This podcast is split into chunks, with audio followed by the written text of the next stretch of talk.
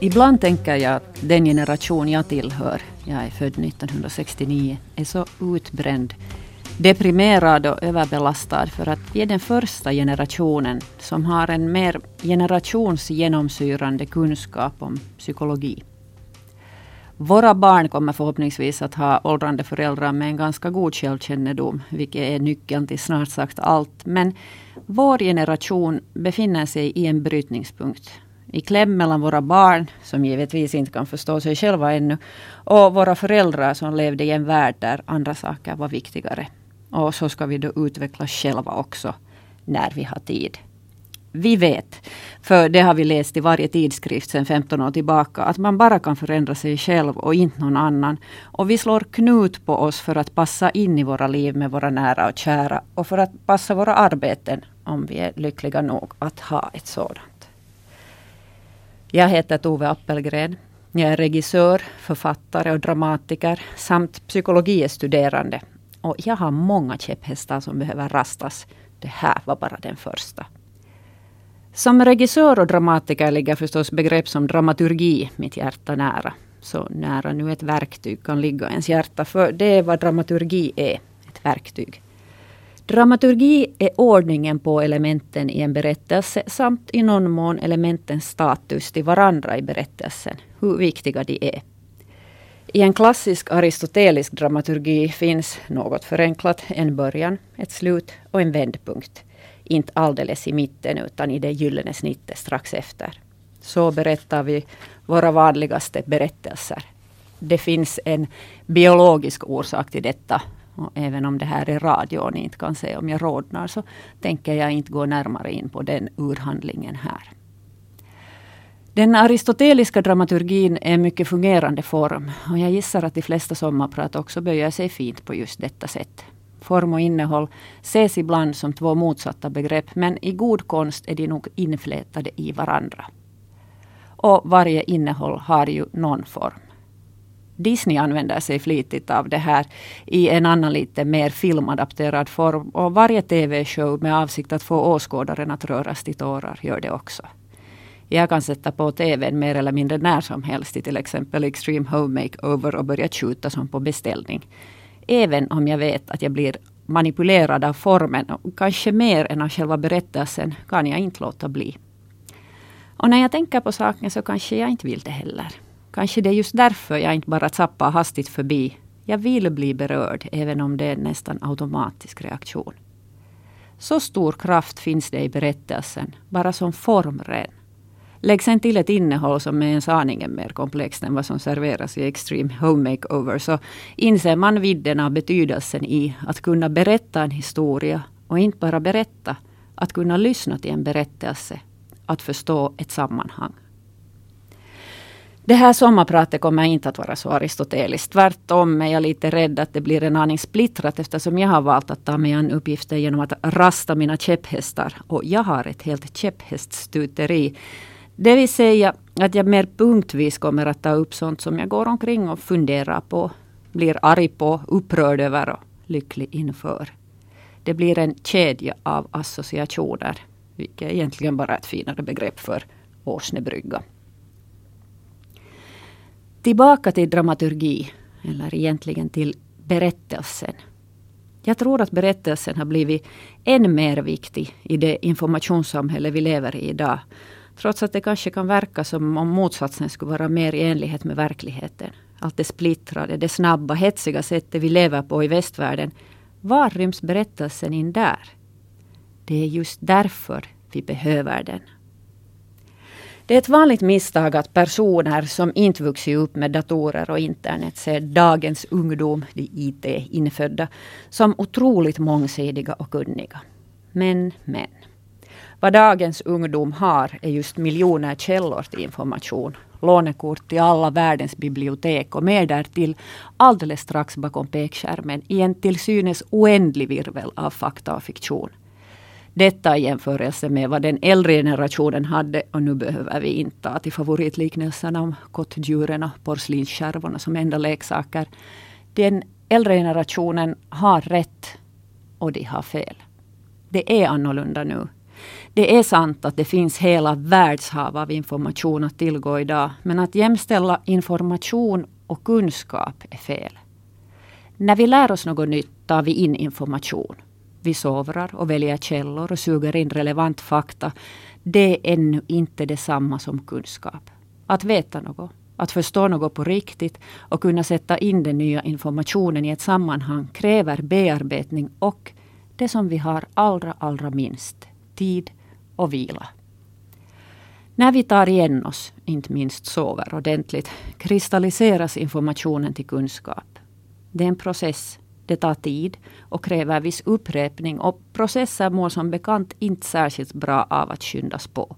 I de flesta fall är det omöjligt. Så vad dagens ungdom, och alla vi andra med för den delen, har är tillgång till massiva mängder information. Att nå kunskap kräver samma processer som tidigare på kottdjurens och porslinskärvornas tid. Det har inte förändrats. Och det är just därför vi mer än någonsin idag behöver berättelsen. Om vi bara har oceaner av information men ingen hanterlig form på den, ingen dramaturgi, varken klassisk aristotelisk eller något annat system som håller ihop de delar av informationsflödet som vi finner relevanta och kan sätta i ett sammanhang, då har vi faktiskt bara kaos. En berättelse är en avgränsning som skapar mening och om det är något jag lärt mig under de två år jag studerat psykologi är det att inget är viktigare än mening och sociala nätverk. Under de senaste åren har jag inte träffat en enda grundskolelärare som inte skulle vara orolig över att barn och unga läser för lite och hur det påverkar deras skolgång och vidare studier. Vi hör larmrapporter om hur svaga speciellt de finlandssvenska pojkarna är när det gäller läsning och läsförståelse. Det här pågår samtidigt som barn och ungdomslitteraturen efter flera bättre år plötsligt halkat ner på statusrutschkanan och det är en brant rutschkana vi befinner oss på. Det är något som inte stämmer här. Samtidigt som ingen någonsin skulle täcka säga rakt ut att litteratur för barn och unga är sekundalitteratur utan betydelse, känner vi som jobbar inom denna genre hur ouppskattade vi har blivit under de senaste åren. Det syns när det gäller just synlighet. Hur barn och ungdomsböcker ligger sist i förlagskatalogen utan författarporträtt hur barn och ungdomsförfattare inte anses vara intressanta nog för att intervjuas på bokmässor. För att nu inte tala om att man skulle bygga upp ett seminarium kring sån litteratur. Hur bokhandlarna lägger fram den här litteraturen. Hur blev det så här? När alla utåt samtidigt är så oroade över hur lite och eller dåligt våra barn läser. Trötta på att var för sig ensamma stå i försvarsposition slog vi finlandssvenska barn och ungdomsförfattare och illustratörer ihop oss i vår. Vi heter Fibul. Och vårt mål är inte bara att ta oss upp på krönet av rutschkanan utan att visa att det är vi som byggt den och att vi kan bygga fler. Det låter kanske högfärdigt men tror någon på riktigt att om inte barn läser som barn eller går på teater. Att de plötsligt ser ljuset i medelåldern och blir glada läsare av romaner och ivriga teaterbesökare. Och om ingen läser de vuxenböcker som ges ut och om ingen köper teaterbiljetter, hur går det då? En sen då, hör jag någon marra. En sen då! Vi finlandssvenskar är ju rätt måna om att finnas kvar, eller hur? Vi vill finnas i Finland med reella möjligheter att i de viktigaste situationerna fungera på vårt modersmål. Vi värnar om vårt språk, vårt svenska modersmål, vår skola. Men behöver vi ett språk om vi inte har en kultur? Vad ska vi prata om då? För mig är språket, om vi lite hårdrar det, ett symptom på kulturen. En följd av det, inte tvärtom. Så om vi tar koll på den delen av kulturen som språket verkligen är relevant för, litteratur, film och dramatik, vad blir då kvar? Om inte det intresse och det behov som varje grundskollärare kan vittna om möts av dem som kan påverka synligheten, höja statusen för den konst som görs på finlandssvenska för våra barn, kommer vi att finnas kvar. Vi måste värna om det som är kulturbärande för oss. Och det måste utgå och ha sin början hos barnen. Den som kunde men inte arbeta för en levande finlandssvensk barn och ungdomslitteratur och kultur, den är med om att puffa vår finlandssvenskhet över bord. Det finns inget som går att bygga helt utan grund. En kultur är just så värdefull som barnen i den kulturen är. Varken mer eller mindre. Jag heter Tove Appelgren och jag är er sommarpratare idag. Nu tar jag tag i den andra tråden som jag lämnade efter mig här tidigare. Den om att börja studera till ett nytt yrke när man gott och väl fyllt 40. Det roar mig mycket att Folkpensionsanstalten ville veta om jag fortfarande bor med mina föräldrar när jag sökte studiestöd. Det är för övrigt också ett dramaturgiskt trick det här att lämna efter sig frön lite här som där för att senare kunna återkomma till dem och driva upp ämnesplantor som på så sätt rent känns lite bekanta och inneslutna i ett sammanhang. Det var ett stort steg att börja om. Inte på något sätt självklart att jag skulle göra så eller att jag skulle komma in ifall jag bestämde mig för att söka till Åbo Akademi för att studera psykologi. Hela processen hade sin upprinnelse i den stora förlagsfusionen vi upplevde här i vår ankdam för ett par år sedan. Man kan tänka att ett förlag inte är så hemskt många färre än två förlag. Och är det inte bra att koncentrera utgifterna om resurserna är krympande? På ett sätt ligger ett av problemen redan här. En företagsfusion handlar om pengar och lönsamhet i första hand. Kan konst någonsin handla om det i första hand? En kulturinstitution är så mycket mindre än två, mindre än 50 procent, för att synergieffekterna, dynamiken mellan två element försvinner. För att alternativen försvinner. De två förlagskulturerna, de två olika redigeringsstilarna, vad man poängterar, hur man kulturbär. Det försvinner då två krymps till ett. Det uppstår en ny enhet som kan vara dålig eller bra och allt däremellan. Det är inte det som är frågan här. Men alternativlösheten när det gäller större förlag innebär inte goda nyheter för författande i svensk Finland. Ändå blev jag själv också förvånad över hur hårt fusionen tog mig. Eller egentligen var den avslöjad gällande attityderna till oss som försöker livnära oss på att skriva i svensk Finland okunskap, vilket ju ändå går att bota. Men respektlöshet för dem som varje dag återskapar fundamentet till att vi alls har något konkret som vi kan kalla för finlandssvenskt. När vi positivt profilerar oss i relation till andra kulturer. Till min författarsjälvbild hörde att tänka att även om vi inte får mycket betalt för det vi gör så är vi respekterade som skrå. Att det är fint att få vara författare att det är meningsfullt. Efter de uttalanden som gjordes då är jag inte så säker på det. När fusionen var ett faktum hade jag alltså ett starkt behov av att åtminstone uppleva att jag styrde mitt liv. Att jag inte bara var ett rö beroende av andras beslut. Frilanslivet har något av logdans över sig. Man sitter där och väntar att någon ska bjuda upp och förväntas mer sällan ta initiativ. Även om jag förstås kan skriva när som helst utan beställning, måste ändå finnas ett syfte. Så här är det alltså för mig. Beställningen kommer inte alltid utifrån. Det finns lika ofta en inre beställning, ett behov att behandla något. Det kan man heller inte tacka nej till. Som frilansare tackar man överhuvudtaget aldrig nej till varken interna eller externa arbeten. För man vet aldrig om det eventuellt är det sista arbetserbjudande man får i livet. Därför har en frilansare antingen jobb upp över öronen eller så är det total stiltje. Några mellanlägen finns inte. Jag har haft tur och skicklighet, hoppas jag har något med saken att göra. Jag har inte varit tvungen att skriva mig arbetslös mer än ett par månader på över tio år. Och den här recessionen brakar fram över kulturfältet som den alltid gör.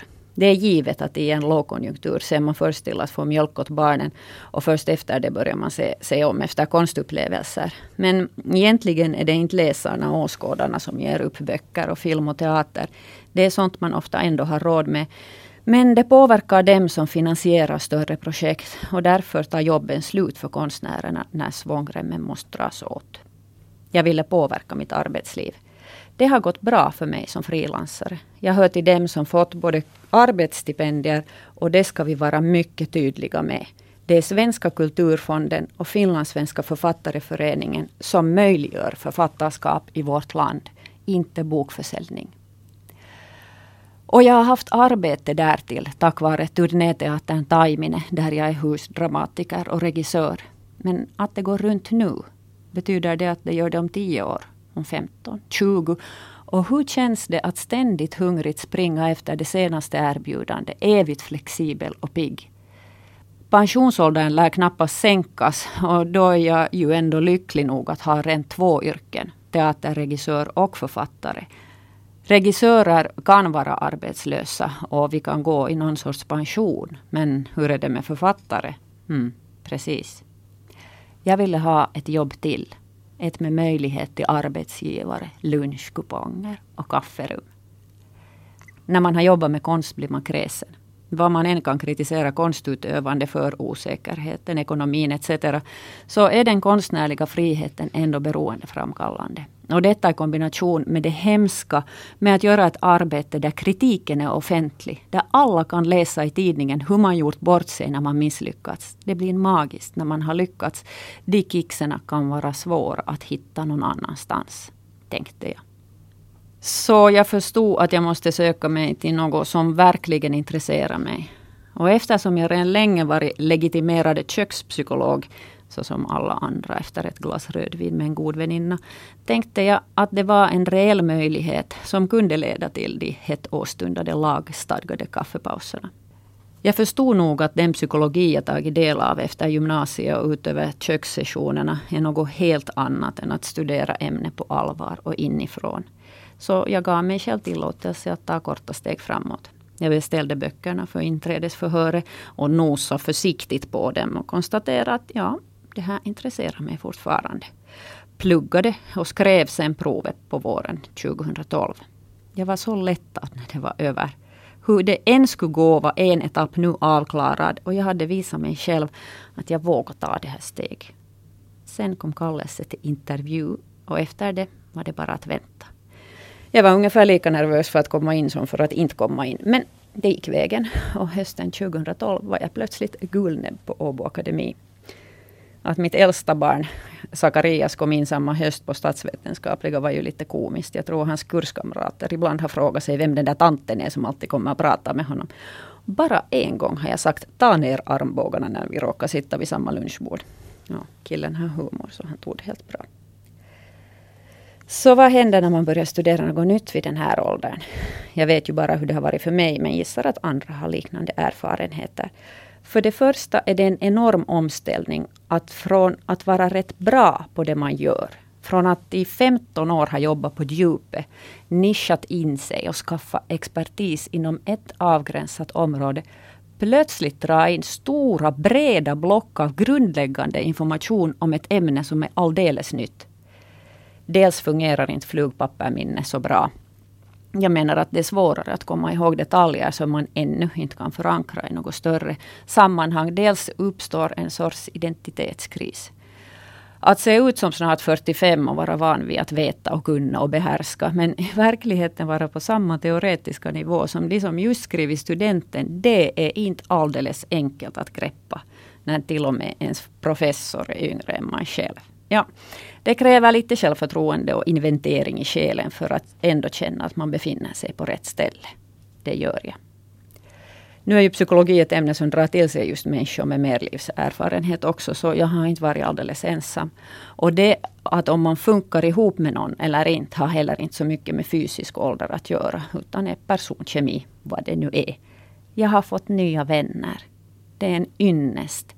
Men livserfarenhet är inte egalt. Olika saker är intressanta eller relevanta i olika skeden av livet. Det är helt okej. Okay. Trots att jag inte skulle vilja vara 19 igen, det mesta har blivit enklare ju äldre jag har blivit, fick jag någon slags ålderskris. Det blev viktigt för mig att vara nöjd med den jag är. I stora drag med hur jag ser ut och förstås mest med hur jag lever mitt liv det hela har varit en sån enorm omställning. Att jag under första året, jag är nu på mitt andra, fick anstränga mig för att koppla om när någon i matkön plötsligt kom fram och ställde mig frågor om mina böcker. Varför frågar hon mig? Han jag tänka när jag kom ihåg mitt första liv som författare och regissör och kunde svara något ens nära på vettigt. Med hull och hår kan man verkligen säga att jag gått in för detta nya. Hullet hade blivit lite mindre av, håret har bytt färg, men främst handlar det om passion tror jag och de där kickarna. Jag studerar ett ämne som för mig är oupphörligt intressant och engagerande. Ja, 85 procent av tiden, kanske mer. Synapserna bara sprakar i hjärnan inför allt det nya jag lär mig. Det är underbart och omskakande. Praktiskt skulle det här aldrig ha gått att ordna om jag inte skulle råka vara gift med en person som stöder mig fullt ut. Som har skött vardagstivolit i två år medan jag pendlat mellan Åbo och Helsingfors. Tack Robin. Nu blir det vaktombyte när merparten av familjen stationeras i Åbo. Det skrämmer mig lite, men jag ser så mycket fram emot det. Trots heltidsstudier har jag velat fortsätta jobba på heltid. Ja, jag hör ju hur det låter. Girigt och omöjligt. Jag har också varit alldeles sönderstressad emellanåt. Men orsaken till att det alls är möjligt är de olika riktningarna. När jag jobbar ger jag ut något. När jag studerar drar jag in. Studierna kan jag dessutom kontrollera själv. Jag gör det jag gör när jag har möjlighet till det. Men jobben kommer som de gör om de gör det. Jag raljerar nog lite med mitt uppskiftande nu när alla förståndiga skiftar ner. Jag var i behov av mera stimulans och dynamik. Men som vanligt ska man vara försiktig med vad man önskar. Det är det som är ödet, säger Susanne Brögger. Att man till slut får det man vill ha. Sen ska man leva med följderna. Men jag ångrar inget. När jag fick sommarpratsförfrågan funderade jag över vad jag vet något om och har erfarenhet och därför kunde sommarprata om. Jag blev lite dyster när jag insåg att separationer är något jag ställt till med och blivit ställd inför så många gånger att jag tror att jag har något att säga om dem. Här kommer käpphästen galopperande. Människor skiljer sig inte för lätt. Och eventuellt gifter de sig utan tillräcklig eftertanke och för snabbt. Att skilja sig att dö, det är vidrigt, tungt och förtärande. Men när det sker är det oftast nödvändigt ur åtminstone den ena partens synvinkel. En del människor blir väldigt upprörda när det inträffar en separation i deras bekantskapskrets. Och visst är det trist och sorgligt när relationer inte håller så som man en gång trott att de skulle göra. Men det är inte själva skilsmässan som är tragisk. Separationen är bara ett resultat. Det som är hemskt och sorgligt har hänt före den är ett faktum. Det är i relationen som kärleken av en eller flera anledningar slocknat så att den inte går att tända igen. Så istället för att säga vad hemskt kanske det skulle vara mer tröst i att säga så tungt ni måste ha haft det. Vad bra att ni har fattat ett beslut trots att ni måste vara ledsna. För ingen normalt funtad går oskadd genom en skilsmässa. Och nu har jag bara talat om vuxna känslor. Hur barn reagerar har det sagt så mycket om att jag kanske inte behöver gå in på det perspektivet här. Har man barn ihop kan man aldrig riktigt skiljas. En skilsmässa är visserligen en vändpunkt och på så sätt en händelse. Men på samma sätt som skilsmässan är ett resultat av en längre process och inte en fristående separat händelse som en olycka eller ett dödsfall är det tiden efter skilsmässan som man bör fundera på hur man handskas med. En skilsmässa tar inte slut, inte om man har barn ihop. Varje dag, för alltid framåt, kan du bestämma hur just du handskas med separationen. För egen del kan jag varje dag bestämma om jag har en bra skilsmässa eller en dålig. Det finns faktiskt inga ursäkter för att ha en dålig skilsmässa om man har barn tillsammans med någon. Ja, absolut. Man kan bli nästan tokig av sorg när man blir lämnad. Jag vet det.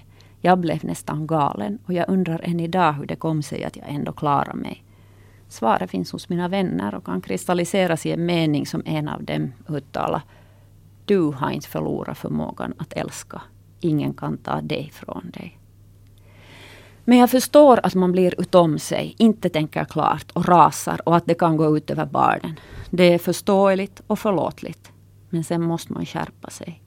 Man måste försöka bygga upp sig själv igen och fatta beslut som är bra ur barnets synvinkel. Inte blanda ihop sina egna bevekelsegrunder och sitt eget sargade ego med allt vad hämndbegär det kan inbegripa i de beslut man fattar angående barnen.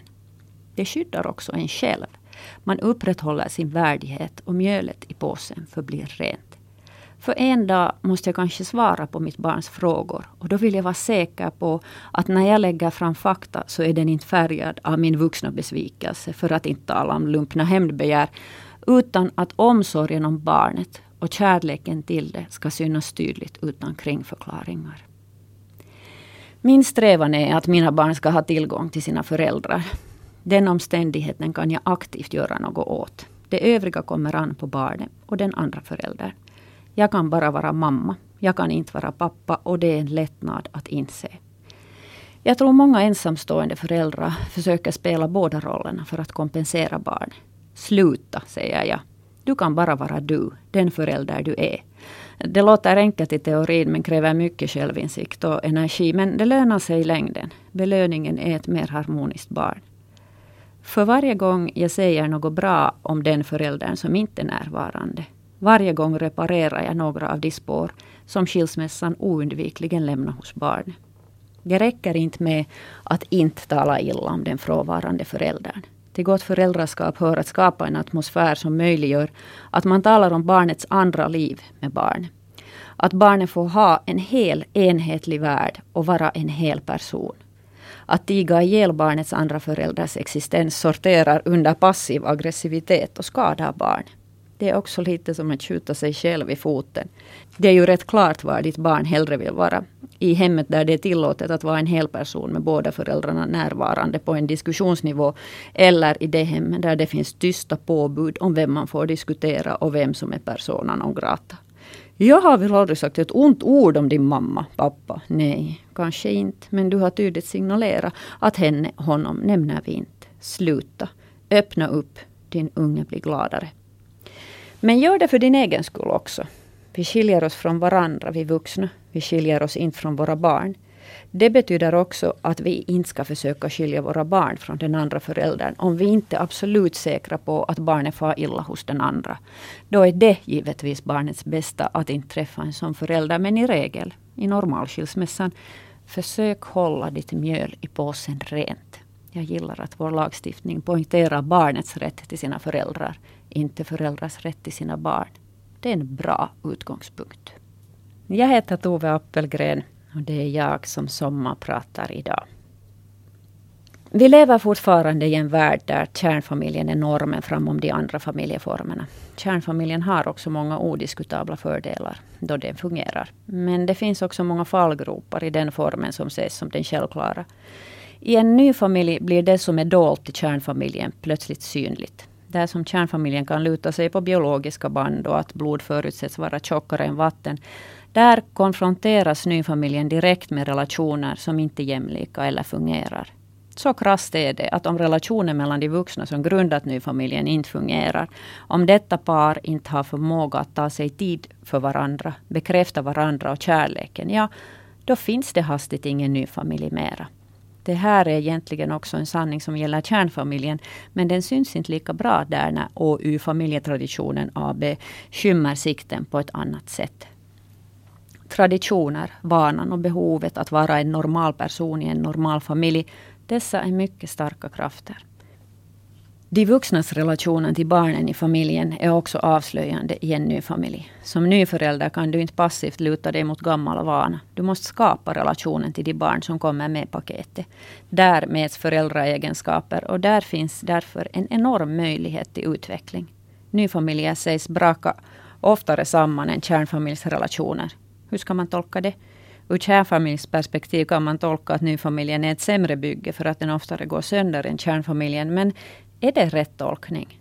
Tänk om det handlar om just vad som är synligt och om erfarenhet hos de vuxna att kunna se när något verkligen inte fungerar trots att man så gärna ville. Det är en sorts begåvning att veta när någonting verkligen är slut. När en fortsättning skadar familjen mer än den ger något gott. När det inte finns något mer att göra än att packa lånelådorna och försöka klistra ihop sitt krossade hjärta. Och här en käpphäst till. Även om den goda kärnfamiljen kan ses som primuseleven i livets skola, finns det något enastående positivt med ensamföräldraskapet som aldrig tas upp och som varken kärnfamiljen eller nyfamiljen kan uppnå. Kanske ensamföräldraskapets unika fördel just därför tigits ihjäl eller så är det bara svårt att få syn på den för att man per definition inte i den situationen har någon att spegla detta i. Jag tror att de flesta ensamföräldrar känner igen sig i det här. Då det inte finns en annan vuxen i familjen erbjuds förälder och barn en kommunikationskanal som är tillgänglig endast för just den familjekonstellationen. Föräldrar som lever ensamma med sitt eller sina barn har i regel en fin kontakt och uppfattar sig som ett team över generationsklyftan på ett annat sätt än man gör i familjer där det finns fler vuxna. Det här kan man bara uppleva om man är eller har varit ensam förälder. Finns det redan två vuxna i familjen bildar de helt automatiskt ett vuxenlag och barnen, om de är fler, bildar det andra. Och klart att kommunikationen kan vara bra mellan generationerna i vilken som helst konstellation. Men det är ändå ett alldeles speciellt band som finns mellan ensamföräldern och barnen i den familjen. Det här måste upplevas för att man ska förstå det. Men nu är det sagt. Så vill jag ännu säga någonting om riktiga familjemedlemmar versus andra. Jag lever alltså i en ny familj och har sju barn. De är alla mina riktiga barn.